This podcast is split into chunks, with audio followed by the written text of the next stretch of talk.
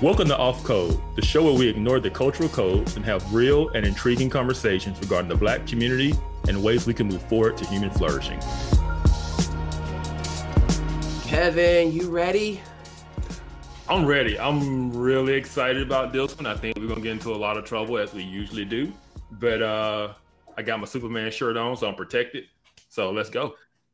All right. I'm just I don't know. I have on faith, hope, and love. So hopefully I can need, keep to those all things. today. We're gonna need yes, all of it today. okay. So in case you're wondering, today's topic is the black vote. And we're going to look at some of the history of the Black vote, how we got to, how Black people, because we generally vote in like a bloc or a monolith, even if our um, individual stances aren't the same, statistics show that we tend to vote um, all one way according to party lines. Yes. But how did we get here? So that's going to be some of our conversation, but we're also going to look at how we vote culturally, how we tend to stand behind certain people or not behind others. So we're just going to look at this this power that the black vote or the black stand has had over at least the last century, um, going back as far as about the last century. So that's the goal today. And if you're ready, Kevin, you ready? Let's do it. All right. So, talking about the black vote, one of the first things that I have um, been interested in or started to ask the question of is, well, you know, the Democratic Party ain't the party. Like it's it's not. I'm not saying that I'm some staunch Republican. What I am saying is that the Democratic Party, for me, does not align with my biblical values. Yes. And Yet I see many Christians who are black who say, you know, Democrat till I die. And, you know, the Democratic Party is the party for black people and it's the party for me and all that. But then that makes me ask the question, well, how how are how is that aligning with your Christian worldview? And many people don't tend to answer that question. They actually say that, well, that question is racist or that's just propping up whiteness and things like that. What were you gonna say? Yeah. Um, no, I think the issue of the the black vote, and let's say the number is 90% of blacks typically vote for the Democrat Party. Um, I think it's important to point out that no other demographic is so heavily one-sided to either side, right?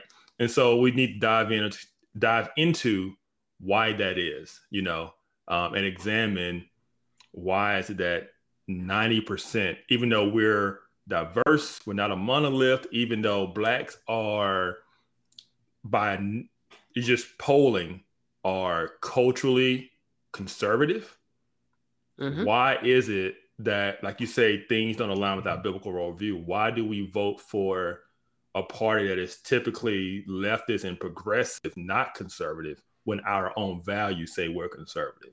And so I think it's important that we dive into that well we didn't always start out that way. So you know part of of this first part of the the conversation i really want to be to talk about some of the history and to help people to understand like how did we get to today before we actually look at what are we seeing today and some of the aftermath of of you know history.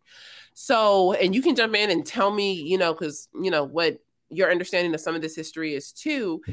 But we this takes us all the way back to slavery and coming out of slavery and the republican party being the ones to vote uh, for the abolition of slavery the south being a very democratic south and um, or a, a democrat you know population in the south. And blacks really seeing the Republican Party as the party that stood for their freedom, it st- stood for their upward mobility. And so they voted Republican, whereas the Democrat Party was the party of the segregationists, and people were not voting that way. So what you see is that the, you have the end of um, slavery, and by like 1872, 1875, you have hundreds of legislators who are black and in the Republican Party. Yes. My yeah, you okay. So so mm-hmm. you're in agreement, right? Okay. Yes. So we get to to about I would say the mid 18 early to mid 1870s and you have these hundreds of black republicans in some form of legislation or office But then we get to President Hayes, Rutherford B. Hayes, and the Compromise of 1877.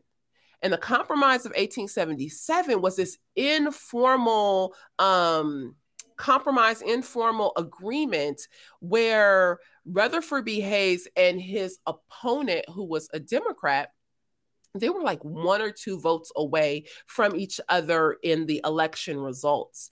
The the two sides came together and it was decided that if Hayes would, would become president, if they gave the, the, the presidency to Hayes, they were willing to give the presidency to Hayes if Hayes removed the military from some of the southern states that were upholding um, the the Reconstruction era policies. Yes.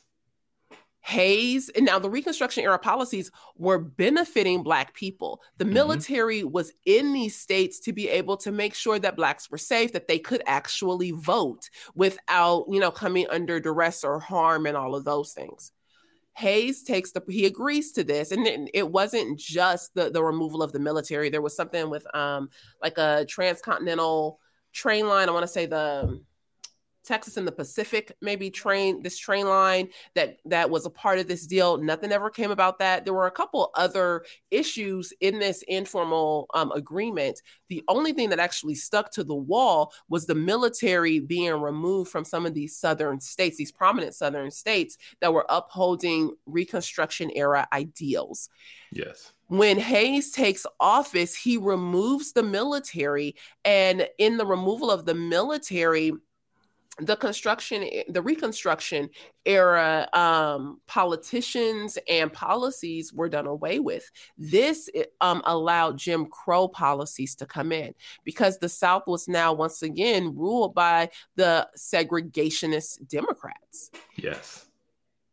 All right so that that's that's part of of us in our history with the republican democrat party. You want to add anything um, no, I mean that was a pretty good history. I will say that it's important to acknowledge that when you look at American history through that time, you look at the Civil War, you look at Reconstruction, post Reconstruction, it is very clear throughout the politics of everything that slavery itself, or even the flourishing of black people and black former black slaves, was not the primary issue of the United States. Mm-hmm. It wasn't the primary issue of our government. Yes. You know, Lincoln did not, uh, the Civil War did not start to free the slaves. That became a rallying cry later. The yes. whole goal of initially of the Civil War was to preserve the Union. It was to stop the South from, um, uh, what's the word? Seceding away. Seceding. So yeah, seceding away. That was the whole purpose of it the whole idea of, and of course, the issue, the reason the South was succeeding was because of slavery. They thought Lincoln was going to abolish slavery and all that kind of stuff. But that wasn't Lincoln's main reason for starting the Civil War. It was to stop those states from seceding and maintaining the Union, right? Mm-hmm. Slavery became a rallying cry later to, to rally the North behind everything. Um, but even when you see in post, you know, um, Reconstruction, the goal was always to maintain the union. It was to fix relations with the South. It was the holding the union together was the primary purpose and vision of the political um, landscape of that day, not necessarily black people or ending slavery or the flourishing of black people.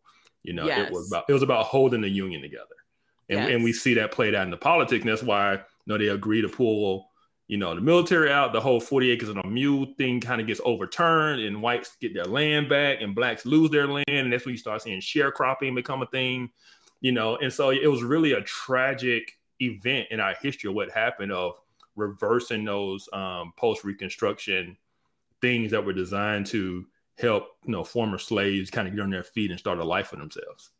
Yes. And I think that, you know, it, yes, while keeping the union together was, I feel like eh, the both of those presidents that we've mentioned goals. Um, the Republican Party was the party that for all people looked at humans as being yes. humans as having um, some specific tenant or or they understood specific tenets of yeah. you know like what it meant to be a human or, yeah, or yeah it was it was the party like of lincoln it was the party of the uh, abolitionists you know mm-hmm. um lincoln no, they believed that slavery was a great evil. and needed Yeah. to be done away with. Uh, even before Lincoln was president, he was an abolitionist, right? And so, yeah, that Republican Party was kind of tied to that idea of abolishing slavery, and therefore, yeah, blacks were going to be associated with that particular party at that time. So we have this um, situation with Hayes, and basically, I would just say it's like that he threw he threw black people under the bus, and he did it for. And you can tell me if you think I'm wrong, but he did it for the position of the presidency. Now, I guess other people could argue, well, that would be better than having a Democrat in office, or it would be the same potentially as having a Democrat in office because they because of the segregation and the segregationist mindset, it would have ushered in Jim Crow anyway. But we see the ushering in of Jim Crow.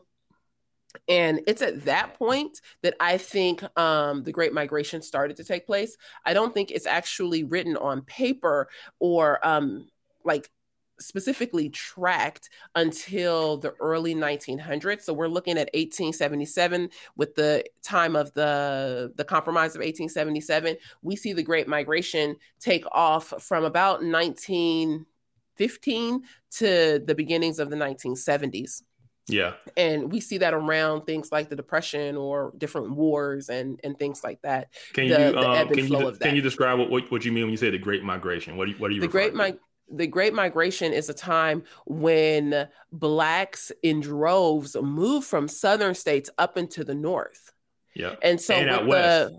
Yes yes and out west. So with the with the influx of jim crow policies and violence and what all of that segregation meant segregation of parks and and um, public spaces and all of that blacks left the south and they left in mass quantities they moved um, to the north they moved out west when people um, think about blacks moving up north think about michigan think about ohio Detroit, um, Chicago, detroit chicago York. yes yeah, Mm-hmm. so Baltimore, they're, they're DC.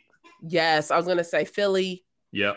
they're going they're going up north Yeah, a big part of it too was industrialization.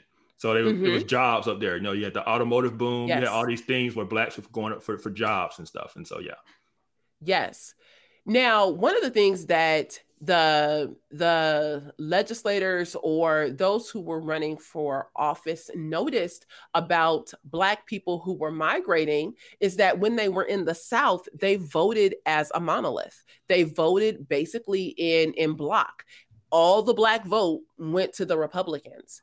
So now you have three presidents um, basically right behind each other. You have FDR, so Roosevelt, Franklin Roosevelt, you have Truman, and then you have Johnson.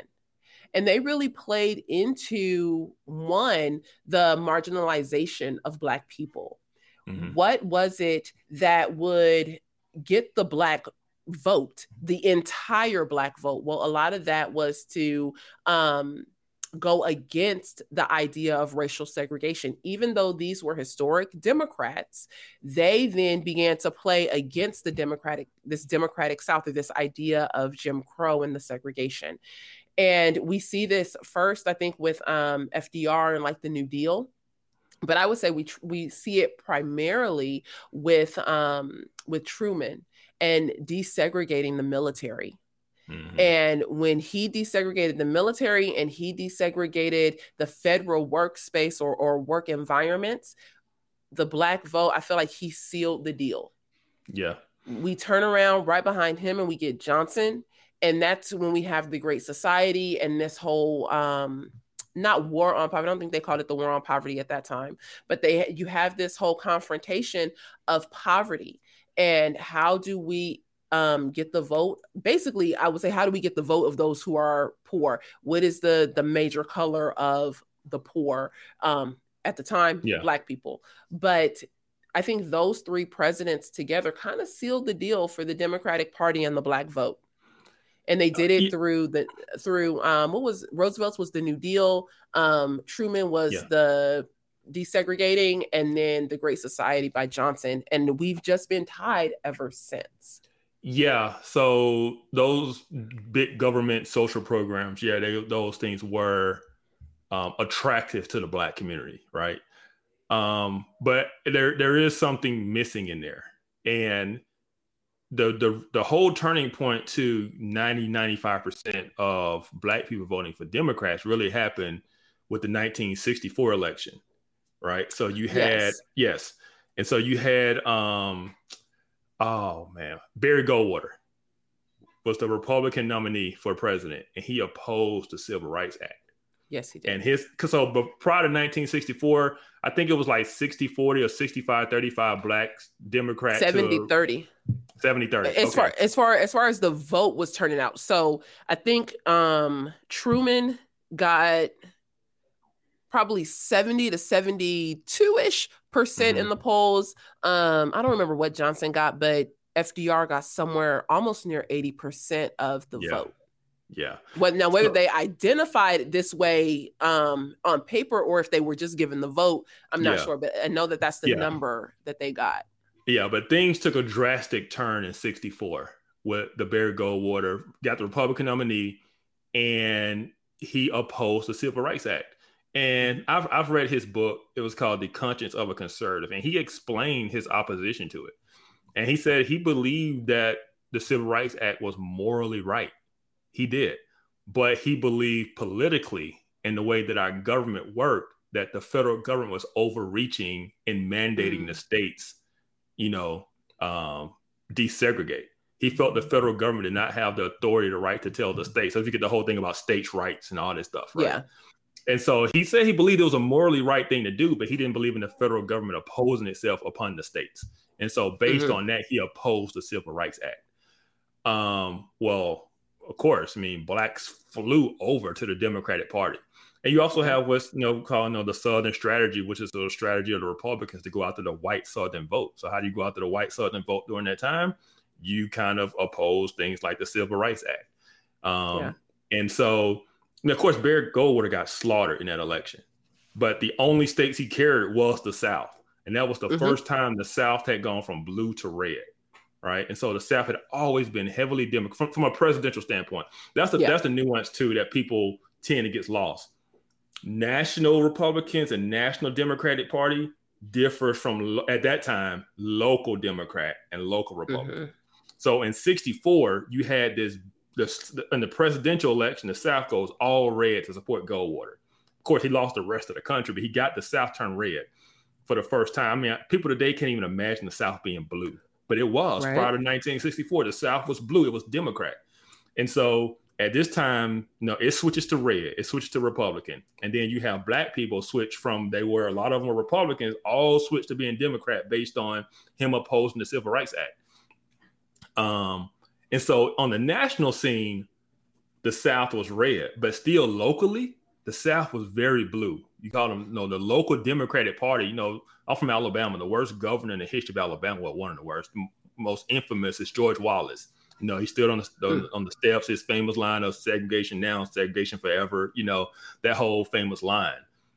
Um, he's a Democrat. Yeah. You know, he was a Democrat. You know, and um, and so it, it's this nuanced deal between local and state Democrat and Republicans and a national voting of Democrat and Republican. So while um, the South, from a national standpoint, turned red Republican. Locally, they were still very Democrat, and the black vote kind of all at that time switched to Republican at that time. So that that's kind of like the 19, 1964. The, yeah, to Democrat. The 1964 Barry Goldwater election and the opposition to the Civil Rights Act is really, really what switched black votes from, from the black vote from being somewhat diverse and not all one side to all of a sudden everybody's on the Democrat side. Yes. Now, I think it's important to highlight that even though everyone is all on the Democrat side, it's kind of like you're saying with the South, like they might have been red, but they in the homes they were still you know blue, blue. they still yes. were were democrat i kind of feel like it's the same thing with the the black vote it's like well when I go to the polling place, I'm voting Democrat or they were voting Democrat, but in the homes, they were still very conservative. Yes. That yes. It, it wasn't, it wasn't, you know, a bunch of what we would consider today, you know, progressive policies and things like that. They were still very conservative. I think that this is something that people don't really understand much about um, the Black vote is that there's a lot of push and vote for the advancement of people of color, the advancement of Black people. And so that pushes Black people to tend to vote Democrat. But in a lot of homes, the conversation is still pretty conservative. It is because, I mean, we, there's still church going, right? Still a lot of Christian values there that aren't in line with the Democratic Party. But just like in 1964, it was viewed as a kind of like a vote of survival. Like this is what we have to do. We have to vote Democrat because the Republicans are opposing the Civil Rights Act and the Democrats are for it. So we have to vote for the Democrats. And so that kind of gets ingrained even today, you know, 60 years later in 2022, we're still voting as if it's our survival to vote for the Democratic Party. That whole narrative yes. has never switched. It has never been reevaluated to see if that's still the case. Mm-hmm. Largely, mm-hmm. it is still seen as a vote of necessity. They don't allow mm-hmm. our values, but for our own protection, we have to vote for this party. It's almost like they own our vote, right? Yes. And, um, and go ahead. No, I was saying like, and, and you see it, and they. This is the thing: the Democratic Party to win elections, they need the black vote. So they're gonna they they constantly do things to make sure they don't lose our vote, whether that's beneficial to us or not. They're gonna say the right things and the right rhetoric because they cannot win elections without the black vote and a high black turnout at that. Yes. Now, part of me has wondered, well, maybe you know, black people choose not to go back to the Republican Party because the Republican Party is the one who kind of initially sold them you know, yep. threw them under the bus yep. and sold them into Jim Crow and, you know, all of these other issues that Im- pretty immediately became prominent in the South. But when I look at it today, I'm like, you know, we have to, in some way, separate ourselves from the then and the now. Yes. The then was not pretty. The yes. then definitely had its issues. The then was racist. Yes. We like I'm not in denial about that. I'm not confused about that. But today, the party that 90% of, of black people are upholding is not helpful to us as a people. I guess mm, I'm wondering like how do we shift the mindset? How do we begin to get people to think about the fact that the the party that, you know, you're saying is the party that is going to uphold your best continues to support your abortion rates continues to support um you know the issues that you are complaining about. There hasn't been anything truly good done by the democratic party for black people in years i would say. Yeah. Um man so I'll, I'll use my own kind of story so i graduated high school in 1999 in 2000, I was highly upset at the Bush Gore election, right? I was like, man, Gore got robbed. You know, they stole the election. Mm-hmm. You know, I was very um, pro Democrat at that time just because that's how I was raised. That's all I knew. It was just given that Democrats are for black people, Republicans yes. aren't. That was just kind of the given. Well, by 2004, I'm more of an adult.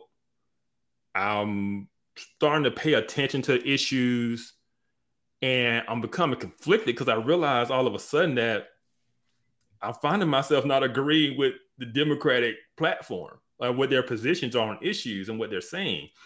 And so I'm really confused and torn. I mean, I, I went to my mom. I was like, Mom, why are we Democrats? And she said, and she thought she was quiet. She's like, I don't know. We just always have been. And I think that is the general sentiment for a lot of people in the community is um, we just always have been. Well, at least yes. since 1964, the sentiment has always been the Democrats are for black people, Republicans are not. And we've never evaluated that stance or reevaluated that stance. And largely because the Democratic Party, because they need the black vote, have continuously made that a priority in their messaging. Um, and we see it through the pulpits of our churches and the, the pastors aligning with Democratic politicians to then sway the vote of people in the pews.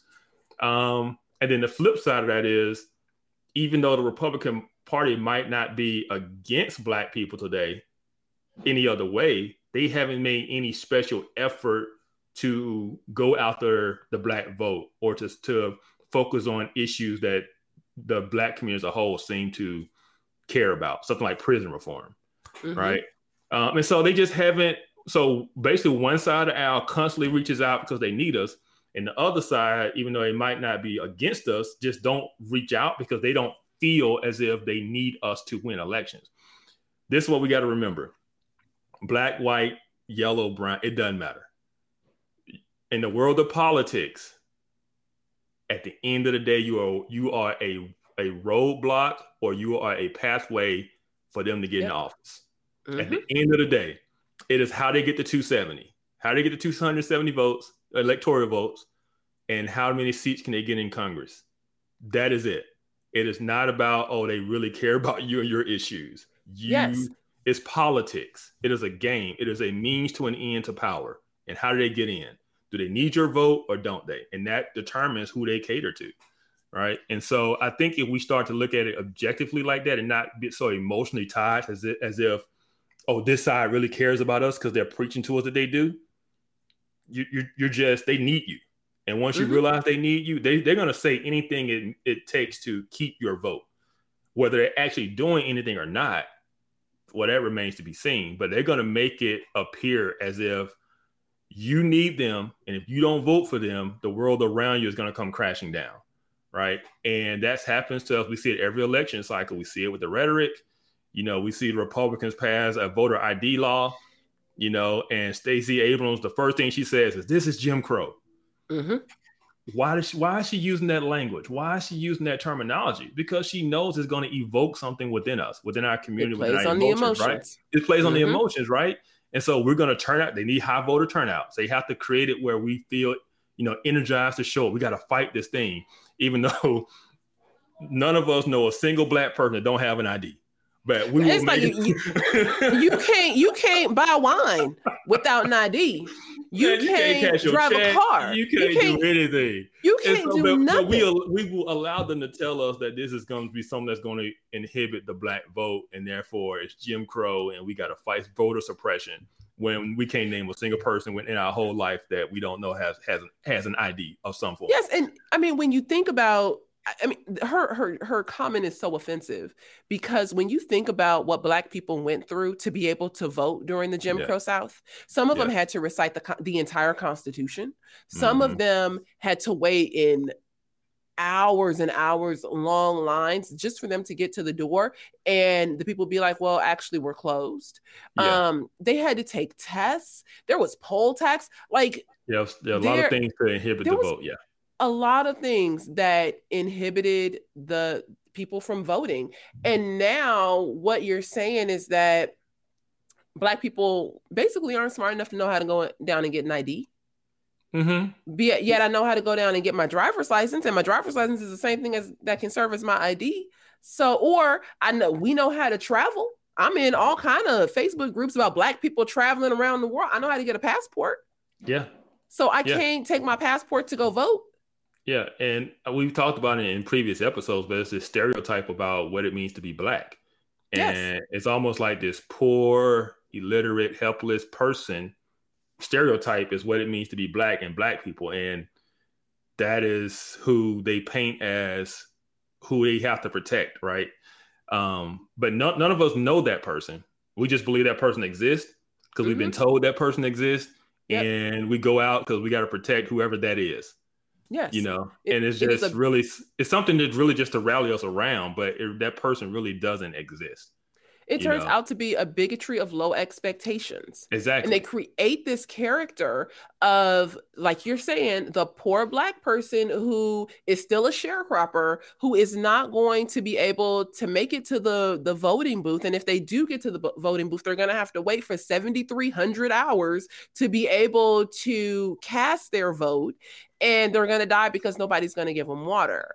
and it's like, that's just not really the reality at yes. all. Like we're not living yeah. in a very realistic um idea of what happens in voting. Yep. It's like the same people who say you can't demand that people show ID at the voting booth are the same people with IDs. You getting yeah. in your car to drive away from the press conference that you just gave saying why we can't get IDs. Yeah. Yeah, it's it's almost as if black people don't have IDs, which is just like the craziest thought, right? And of and let's say there are some people that don't have IDs. Of the people that don't have IDs, how many of those people are likely voters? Yes. Right. And if, if you can't get an ID, then don't. Yeah. Vote. If you're if you're so estranged from society, you have no ID. ID. How likely are of a voter are you to be involved in the political process? Right. It's probably very very low number. So the thing or that that is really educated voter. Mm, true. You know, uh, like because anybody, even dead people apparently, well, can well, vote educated so, educated or not educated how many of those people that don't have an id are likely to be voters to go to the poll and vote anyway exactly it's, it's, it's, a low number of people who don't have ids yes and then it's an even lower number of those people who don't have ids that would want to vote yes. and so the this idea that the voter id law is going to suppress the black vote in some kind of way is just, it doesn't hold up when you really examine it unless you believe that there are just millions of black people out there that don't have an ID and don't know how to get one and can't get one and can't afford one. It's just really like you said the the, the soft bigotry of low expectations.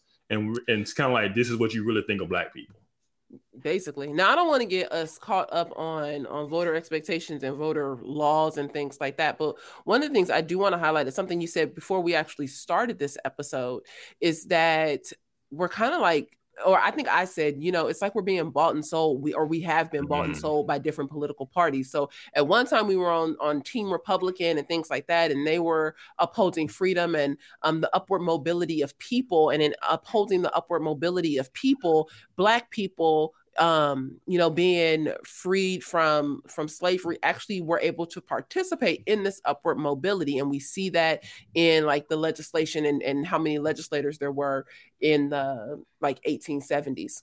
Mm-hmm. But then you see almost 100 years later, 1950s, 60s, 70s, and you see this shift of Black people now being bought to a degree by Team Democrat. Yes. And one of the the comments that you made before we started was, "But we've never really been free agents." Mm-hmm. And I thought mm-hmm. that was so profound because I think the way the way that politics goes, it is for the power or um, the the presidency. Who's yes. going to maintain this office? Who is going to be in power? And because historically, when we look, basically, it didn't matter what team we were on, blacks voted in a bloc or as a monolith according to who is going to do right by the color. Mm-hmm. That that tends to be the team that gets the vote. Yes. But do we not see that either way, no matter what side we on, mm-hmm. we still are just a player on somebody else's game. Yes. Like when are we going to choose to be the free agent? When are we going to choose to say, I'm not going to be a pawn? Because right now, I can tell you that the Democratic Party is using Black people, the Black vote, just as a pawn. Yes. Yeah. Um, it's really this dynamic of when you really vote as a one bloc this way, you incentivize the group that has your vote to not really do much because they have your vote.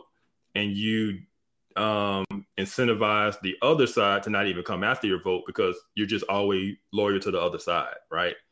Um, and so um, that ends up hurting the community from a political standpoint because neither party really has to do anything to gain your vote or mm-hmm. have to try to get your vote. One side has, and the other side don't believe they can get it. So you're just kind of a lost thought.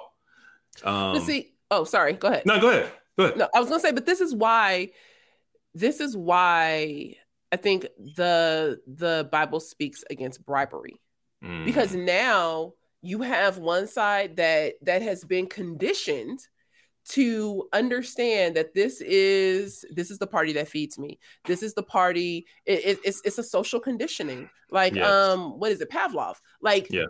I know that when when when these people come on scene, this is what I get. I know that um, you know, that if the bell rings, this is going to be the response. Mm-hmm. But people fail to understand that this is just bribery. Mm-hmm. It's really just a promise of a Scooby snack, and you might get your Scooby snack in the moment, but in reality, that doesn't end in in anything for long term benefit. Yes. The idea of of bribery. I'm going to read a Bible passage from um Exodus, it says, And you shall take no bribe, for a bribe b- blinds the clear sighted and subverts the cause of those who are in the right. Another one says, um, where did it just go now? In Deuteronomy says, You shall not pervert justice, you shall not show partiality, you shall not accept a bribe, for a bribe blinds the eyes of the wise and subverts the cause of the righteous. Um, Hebrews says, Keep your life free from love of money and be content with what you have. For he has said, I will never leave you nor forsake you. So you can confidently say, The Lord is my helper. I will not fear what can man do to me. When we mm as Christians accept bribes when and when humans accept bribes and we enter into this bribery relationship either with one another or with big political structures and powers and things like that we we to a degree put our trust it's an it's an exchange it's an exchange for mm-hmm. what you give me for my trust and, yes. and my value of that and now i can't let go Yes. I think many black people hold on to the the democratic structure because they can't let go because where is their next help going to come from? Mm-hmm. Except we are supposed to be holding on to Jesus for my help comes from him. Yes.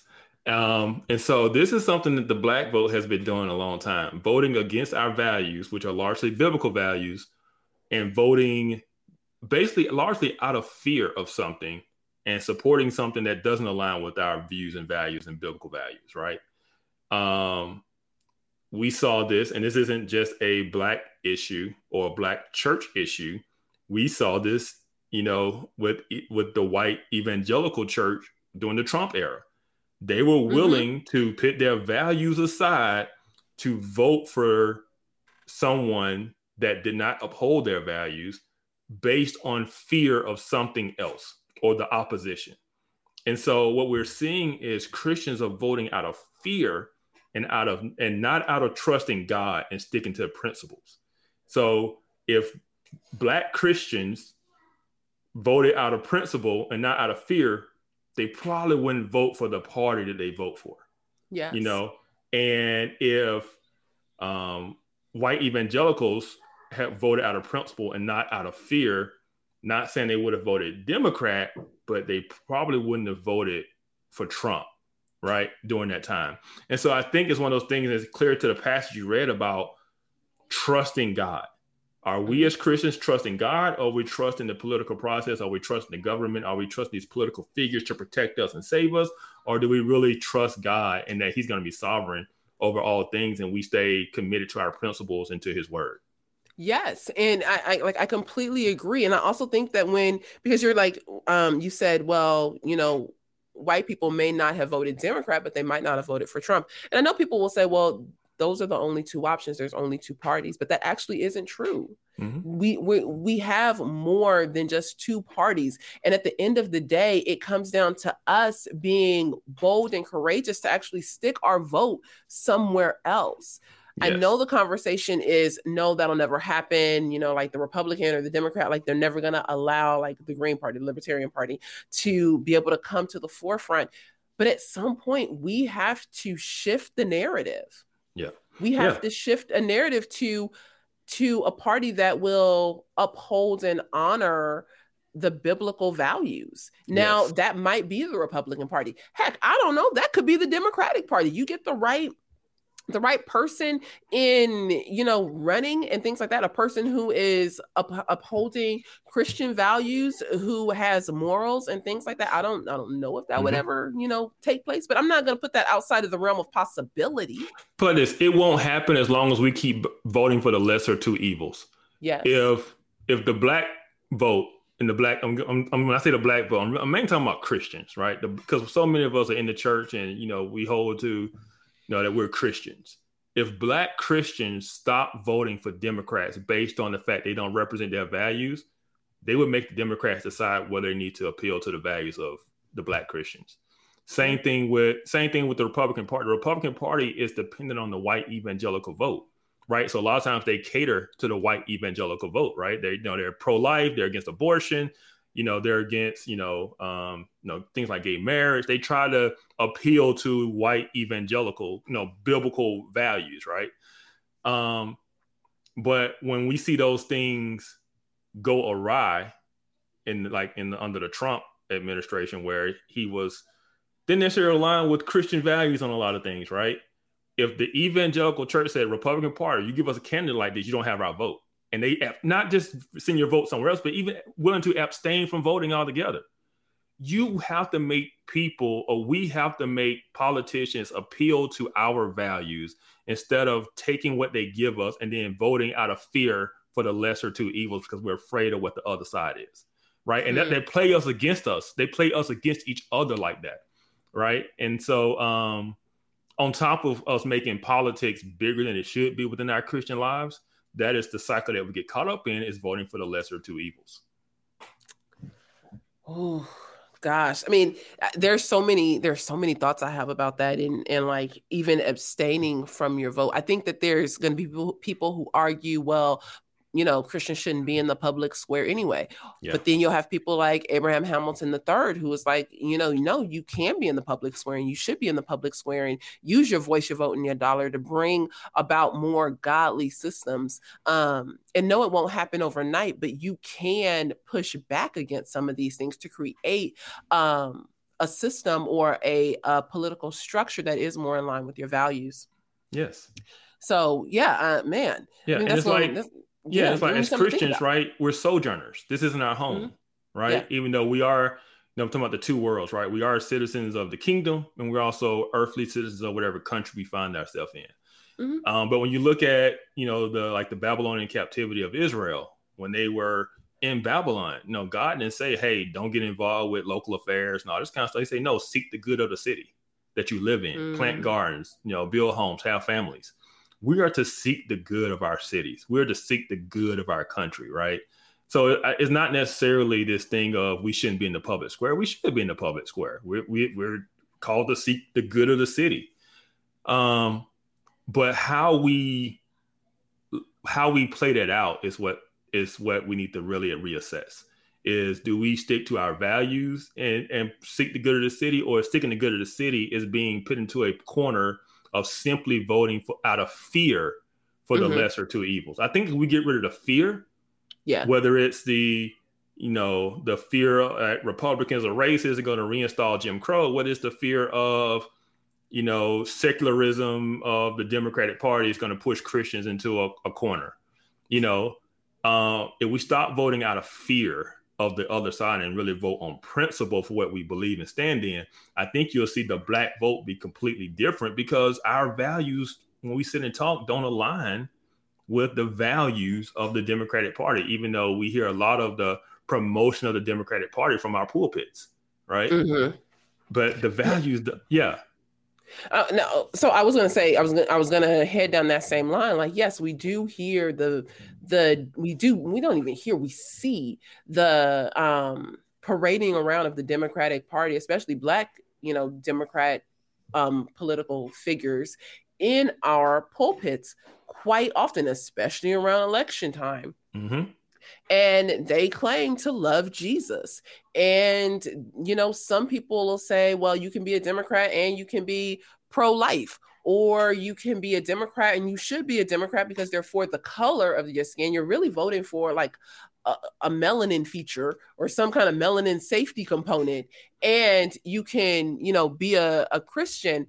But then when you're not, then you aren't black Mm-hmm. It's like it's like there's these two different worlds that that is trying to be upheld. Like they, they're tr- there's a structure that's created that says, well, you can be a Democrat, you should be a Democrat because you're black, and if you're in the church, you should, you know, be pro life.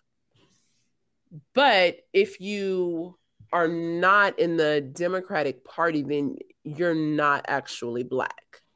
Yes. And I'm trying to figure out what what's the the answer or the the comeback a lot of times to that because even like one the democratic party is not pro-life there's that and the thought that i can be pro-life and democrat to me feels like a bit of a, a conflict but I know that there are many prominent people out there who, you know, pose this position. What are your thoughts about it? Um, I think they talk themselves in a way to soothe their conscience. And this is what they say, right? Instead of taking a moral stance against abortion and say, hey, it, that's the murder of a life. That's the taking of an innocent life that should be wrong and we should not allow. And they know the Democrat is not just pro choice, it is pro abortion, mm-hmm. right? Even when the other side tries to pass laws that say, okay, a woman has to have certain type of information about abortion given to her before she makes her decision, they will oppose that bill because they feel as if it's going to um, lead her to not choose to have an abortion because Planned Parenthood is a big lobbyist for the Democratic Party. They want more abortions because they make money off abortions, right? And so, um, what a lot of Christians have done to maintain the fact that they can be pro life and still be Democrat is they focus on social policies they say lead to abortions, right? Mm-hmm. And so mm-hmm. instead of just saying, hey, abortion is wrong, it should be illegal, we shouldn't allow this as murder, they soothe their conscience by saying, well, we're just going to work on policies like support the single mothers and all these different things that lead to women choosing abortion. Um, and what we, we we've seen is that has never been an option because it's not that's not the goal of the party. The goal of the party is tied to Planned Parenthood and their their their um lobbyist group. So mm-hmm. the party has no interest in limiting abortions. And they know their policies don't limit abortions. They don't stop women from having abortions. They don't deal with the issues on the ground they don't deal with the fact that a lot of times the issue of abortion is driven by the man forcing the woman to have an abortion or pressuring her to have an abortion because he don't want to have another kid or he doesn't or she's the side chick and he don't want a kid with her. Like there's a lot of things that go into or people who just use abortion as birth control, right? Yes. Um, there are a lot of there are a lot of things that go into people having abortions other than their social situation. But they've soothed their conscience to keep voting Democrat by saying we're just going to focus on the things that these social issues, these social things that cause women to have abortions. They want to reduce abortions that way. That way they can claim to still be pro life while at the same time voting for a party that is not pro life at all. Yes. I'm, I'm glad you brought that up because it reminds me a couple years ago, Lecrae said something about um, before we can talk about Black abortion, we need to talk about, I don't know if he said whiteness or white supremacy or, yes. you know, something along those lines and you know you bringing up the fact that you can be a democrat and pro-life by focusing on the social systems or structures social policies that are in play is it, it's such a good um, insight because what people fail to realize is that a lot of these social programs fail to realize or um, participate with humans based on the grounds of what god says a human is mm-hmm. and and how humans are meant to function and yeah. and work is a big component of that yes when when your social policy creates a structure where people don't have to work well we're going against the creation mandate or creation order that we see in genesis where people work meant to work when we create social policies or we vote for social policies that say well you don't really have to be married and if you are married you won't be able to get this social program. We're going against this created mandate or creation mandate or creation order that says that you should be married, that the two become one, that that then you are fruitful and multiply. After the two have, you know, left their yes. their mother and father in marriage, then you become fruitful but what we're doing is that we we vote for people who don't hold our um our ethos or our worldview when it comes to Christian ethics. And then we say, well, this is this is the party for us because they they support my melanin. Yes. And because they support my melanin, I'm going to, you know, in exchange, give them my vote, even though they are harming you in many other ways. It's not just abortion that people that that Democrats are harming black people on. They're harming your soul in the way that they approach the idea of marriage, the way they yeah. approach the idea of work, the way they approach the idea of parenthood. These things are found in scripture. Just read Genesis 1 Mm-hmm. When we read Genesis 1, we see what God designed for the human person. Yeah. And yet we've attached our vote and the the the functioning or or the flourishing of this of society to a very demonic structure. Yes. Yes, and it's something we need to reevaluate, right? Because if it, it, this this can be with anything, but when someone benefits from the fact that you need them, do they really have an interest in solving your problem, making it to where you don't need them? Right. So if if the issue is you no know, black flourishing and blacks being, you know, um, self-reliant and independent and flourishing, then how do you need why do you need this Democratic Party that is telling you that they are the key to all your needs and all your problems, right? Um, so do they really have a real incentive to really solve your problem? Do they really want to end poverty in the black community? Do they really want to end these things? And there's no incentive for them to because they need these things to exist because they need you to need them. They need exactly. you hooked on the welfare system because they control the welfare system. You know, if they remove it, you know, you're in trouble. They're going to take your benefits away. We're here for mm-hmm. it. We're going to give it and it just makes you a slave to the to the government benefits, right? Yes, it's, it's just I mean, a carrot that is dangled out there. Yes, yes. Look at look at the major inner cities. They're black run, black and Democrat run. Yes. Yes. And so when they're black and Democrat run, I'm glad you put that that caveat there too. The black and Democrat run, we see high numbers of black on black violence. We see high numbers of black on black crime. We see cities that are not clean, just dirty. Like, and yet I bet we will get the pushback that you and I are white adjacent. We're participating in our internal racism. We are using our voice for whiteness. And it's like, what the the sentiment behind that would say that we don't care about black people we're just as racist as white people. Yes because if you just want to discredit any opposition that's going to take that voting bloc away from you right? And so anybody any black person that's saying something different about self-reliance about abortion about the behavior about cultural issues that person's a threat to your vote and your ability to stay in power and mm so you want to demonize that person. Even if they're saying the things that are good for the community, that can help the community, you have to demonize that person yep. because they're going to sway votes away from you. And mm-hmm. that's not what you want. You want people, black people, to feel helpless. You want black people to feel a sense of nihilism and to need you to come save them. And they mm-hmm. want to keep us in that position of needing them. And so yes. that is what we need to reevaluate of hold up are you really trying to solve the issues or your policy is doing more harm to keep me in this position so that I do need you, so that I do mm-hmm. keep voting for you? Right. Yeah. Um, and that's what we need to realize. That's what we need to reevaluate in 2022, not in a 1964 mindset, but in a mindset of what are the issues today and what are the solutions to these issues today and reevaluate our positions instead of replaying the civil rights movement every year over and over again. Yes. Now, I feel like we've talked about the history. We, we've talked about some things that are definitely impacting us today. Yes. Um, I don't want to, you know, date this episode specifically, but there were two specific things that did happen this week that I feel like definitely show um what are, are or are good examples of what I'm talking about or what you're talking about. So the whole situation with Judge Ketanji Brown Jackson. Yes.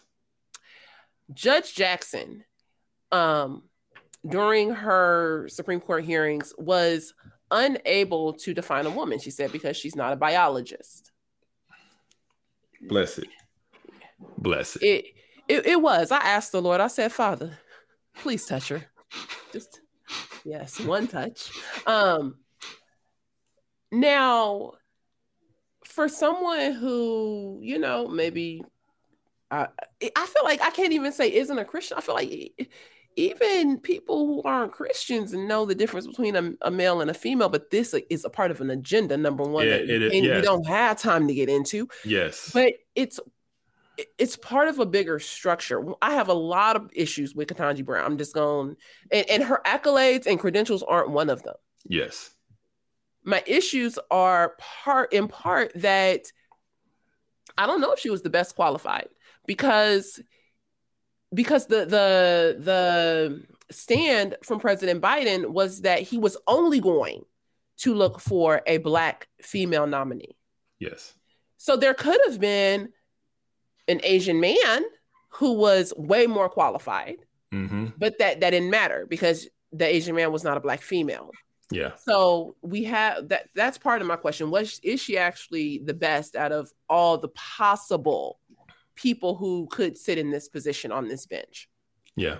And um, did, did uh-huh. President uh-huh. Biden consult with the biologist to make sure he was actually choosing a woman? Because how would he know? that was my question.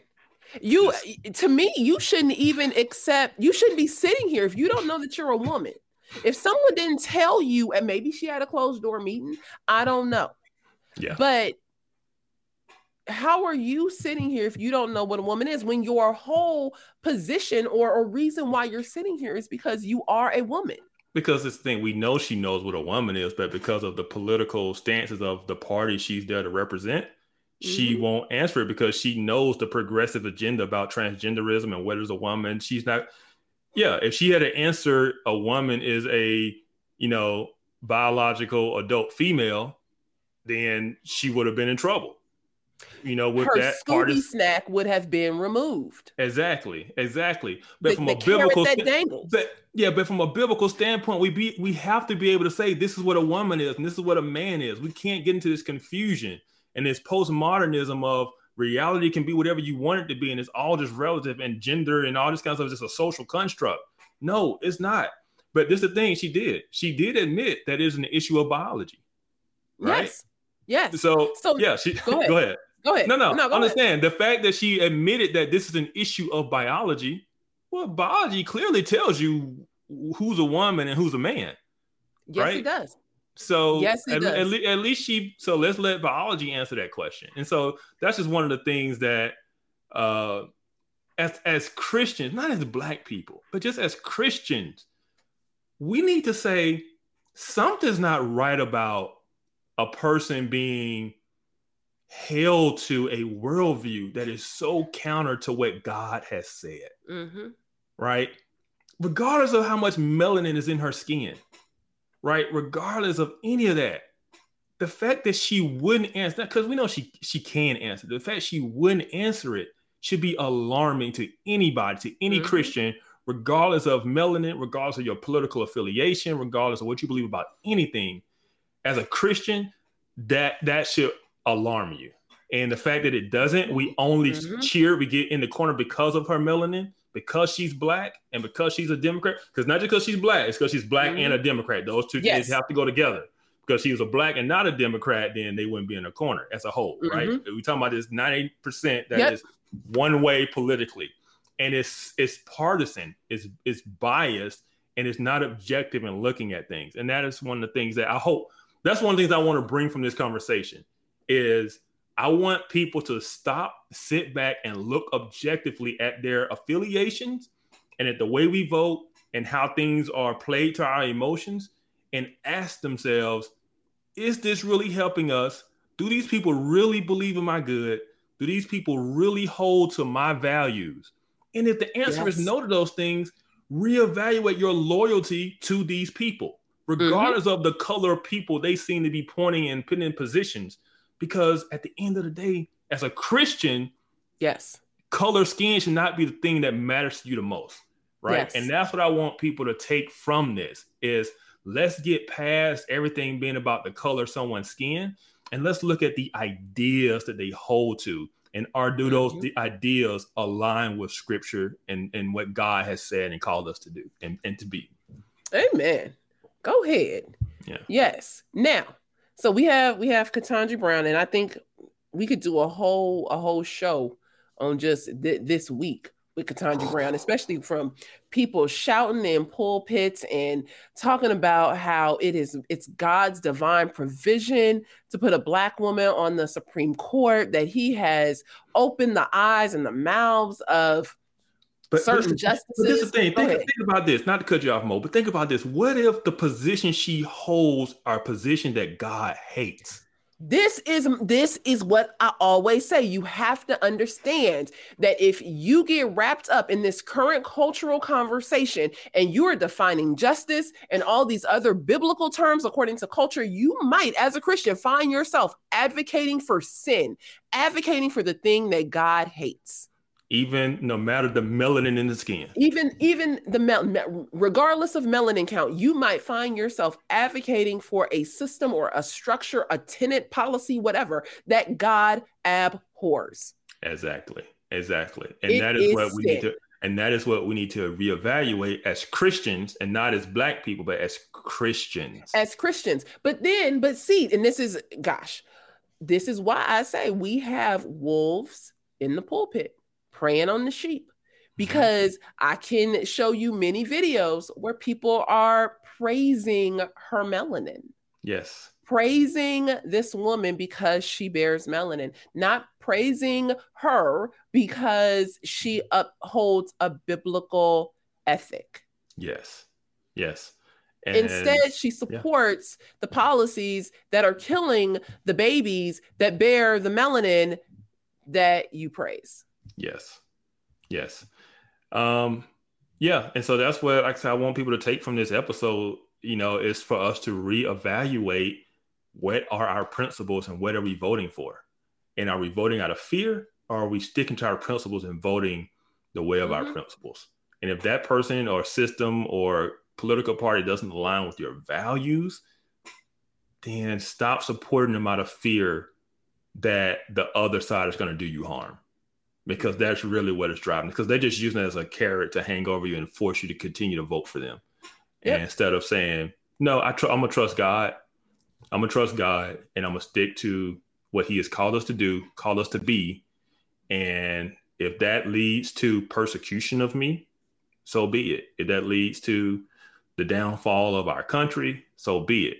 At the end of the day, this is not our home. This is not our first kingdom. This is not our, our first allegiance is to not to our country or our melanin. It is to God and His kingdom, and we need Amen. to make sure we are representing that kingdom, right, and not simply being our vote bought off of fear. Now we are almost at time, but I do have something else that I want to just quickly throw in there. Okay. Because this is a little bit different. This is black on black.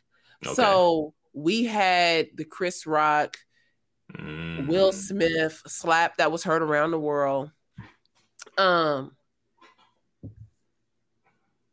we normally see like if this would have been black on white, all like I, I don't I don't really see. I would I would have been afraid to see what the reaction would have been had had a racial con you know um a racial dynamic been involved here. I would have hated mm-hmm. to see where this would have gone. But yeah, go ahead. But I feel like the racial dynamic was put in. And there's a ton of people who are on social media blaming the slap on whiteness. And it's like this to a degree, this is this is a vote conversation. To to a degree, yes. this is a who am I going to stand behind conversation. Now I've seen blacks on both sides, like you know, Chris was wrong. He shouldn't have da da da. He deserved to get slapped. No, Will was wrong. But here's the thing: Will was wrong. He shouldn't have um slapped Chris because whiteness or because he lets other people sleep with Jada. Yeah. I, will say this. The majority of people I've seen, black or white, have been like, Will was wrong. Right. Okay. But I do know that element that has tried to some kind of way tie this incident to a system of racism and whiteness. And you and I both know that to get to that leap requires you to constantly wear a particular lens in which you see the world and everything. And you believe that everything is dictated based on race and systems that can be blamed for everything. And so even something as simple as one black man insulting another black man's wife and that other black man slapping the other black man, some kind of way that whole dynamic can be tied back to a system of whiteness in their mind. And it just goes to show you how that is not an analytical tool, it is a worldview. It is a mm-hmm. way in which you view the world and you believe the world operates. And once you adopt that lens, something as simple as this can be put into a narrative of whiteness and white supremacy and systems and all those kind of things. And it is that narrative of systems, and everything is always the system's fault. Everything that Black people do, we have no agency of our own. Everything we do, we're just a product of the systems that hold us down and make us do things. We're just, you know, enslaved to the systems. And the only way we can have freedom is to tear down the systems. Mm-hmm. Yeah, once you buy into that, yeah, you're going to vote a certain way because you're going to say we need to tear down the systems. And that's what one side of political is really pushing now, right? Is to tear down. You tie something like part like um, meritocracy, right? You tie something like capitalism. You tie some of these things and you simply tie them to something negative like racism. And you say oh because of racism we need to take these things down. But nobody ever asks is this are these things biblical? Like is it is it biblical to not show partiality to people to treat everyone the same no matter what their race no matter what their you know sex no matter what their uh, social class is financial we're not to show partiality to people. But you have one party saying, no, justice is to show partiality. Right. And so those are kind of things that we need to sit back and reevaluate. Um, are these things biblical or not? Right. And yeah. so, but once you buy into the, the, the framework of the lens of the system, um, the system becomes the one thing you must fight against, it becomes the one thing that must be torn down, and it becomes the thing that is controlling. It almost becomes God in and of itself, right? Mm-hmm. God is no longer sovereign. God is no longer in control. It's all about systems and whiteness, and to to follow Christ means to tear down systems, right? Yes. And we and if any any any serious reading of scripture knows that that is not what Jesus did. Jesus did mm-hmm. not tear down systems of Roman oppression, right? Uh, when Jesus died on the cross and rose three days later and ascended to heaven, the Romans were still in charge and the Jews were still um, oppressed. Mm-hmm. Right. And so we can't make liberation of oppression oppression from systems the focal point of Jesus, his work on here on earth, his gospel, or his commandments for us going forward as his people. That is not our primary concern. But when you get people who start to believe that and they want to frame everything in that way, and the only way to be a good Christian is to fight against systems of oppression, yeah, you can get something where one black man slapping another black man is simply the result of a system because that has to be the framework for which you operate in all the time. But it's not the framework in which we find scripture operating in. And that is what the point is. So, Ooh, that was a lot. That was really good. I, I really uh, it was. Uh, appreciated and I'm, that. And I'm, I'm, yeah. I'm, when I say it is, I'm talking about it was a lot. I'm parched. I need some water. Stop it. Well, we out of time anyway, so you can get your water. It that was good. Um, I think one of the the ways that um I see it in relation to the voter, or even how I was thinking about it, was the fact that when you look at two black men, um, and one slaps another, well, what do you do with that? Because they're on the same side. How do mm-hmm. you split your vote technically? Like they and I put on the same side, kind of in air quotes, um, that because they're both they both are you know, of the same skin color. So what are you going to do now? But I think it's it's interesting that we then at times, and some of us, I'm not going to say everyone, will put in a, a new candidate to blame mm. instead of mm. again dissecting through the issues that are here and that are present within you know this mm-hmm. this one situation there has yeah. to be something else to blame or something else to vote for or mm-hmm. you know vote against mm. or something I, like I that. see what you did there I you see what, what you did there so the issue isn't that they need to do something different to work things out amongst themselves the issue mm-hmm. is they need to band together to blame something outwardly yeah. And we see that a lot in our politics to where yep. the issues are always blamed outwardly, no matter what's happening internally. Yep. Yeah. Yeah. That's it. No, That, I see that's, that. That's kind of how I see it. So anyway, you have any more thoughts before we sign off? Um, no, I mean, I kind of gave what I want the takeaway to be, and I hope people who listen to this listen to this with an open mind. And Yeah. this isn't, I, we this isn't pro Republican. That's what I Yeah, really want people to know, right? hmm This is Christians need to reevaluate how we view our political allegiances and how we vote. And for the Mhm. context of our show, the primary focus of that is the Black church and Black Christians. Yeah. And so, yeah, we need to reevaluate our loyalty to one particular party that doesn't hold our views, doesn't Yes. hold our values, right? Mhm. Um, yes. Simply because they've made us fearful and or made us believe that everything is about systems when scripture doesn't scripture you know says no, it's about sin. Right. Amen. You know, and we need to get back to that. Amen. All right, family. This is Off Code. Please find us on Apple Podcasts, on Spotify, on YouTube, on the Center for Biblical Unity Facebook page. If you have not liked Off Code, um, I mean, like physically giving us a thumbs up or something like that, go and give us a thumbs up, share the show, subscribe to our YouTube page, and check out the Center for Biblical Unity, um, where we exist to have um, Bible based conversations around race, justice, and unity. And we will talk to you next time. Bye. Deuces.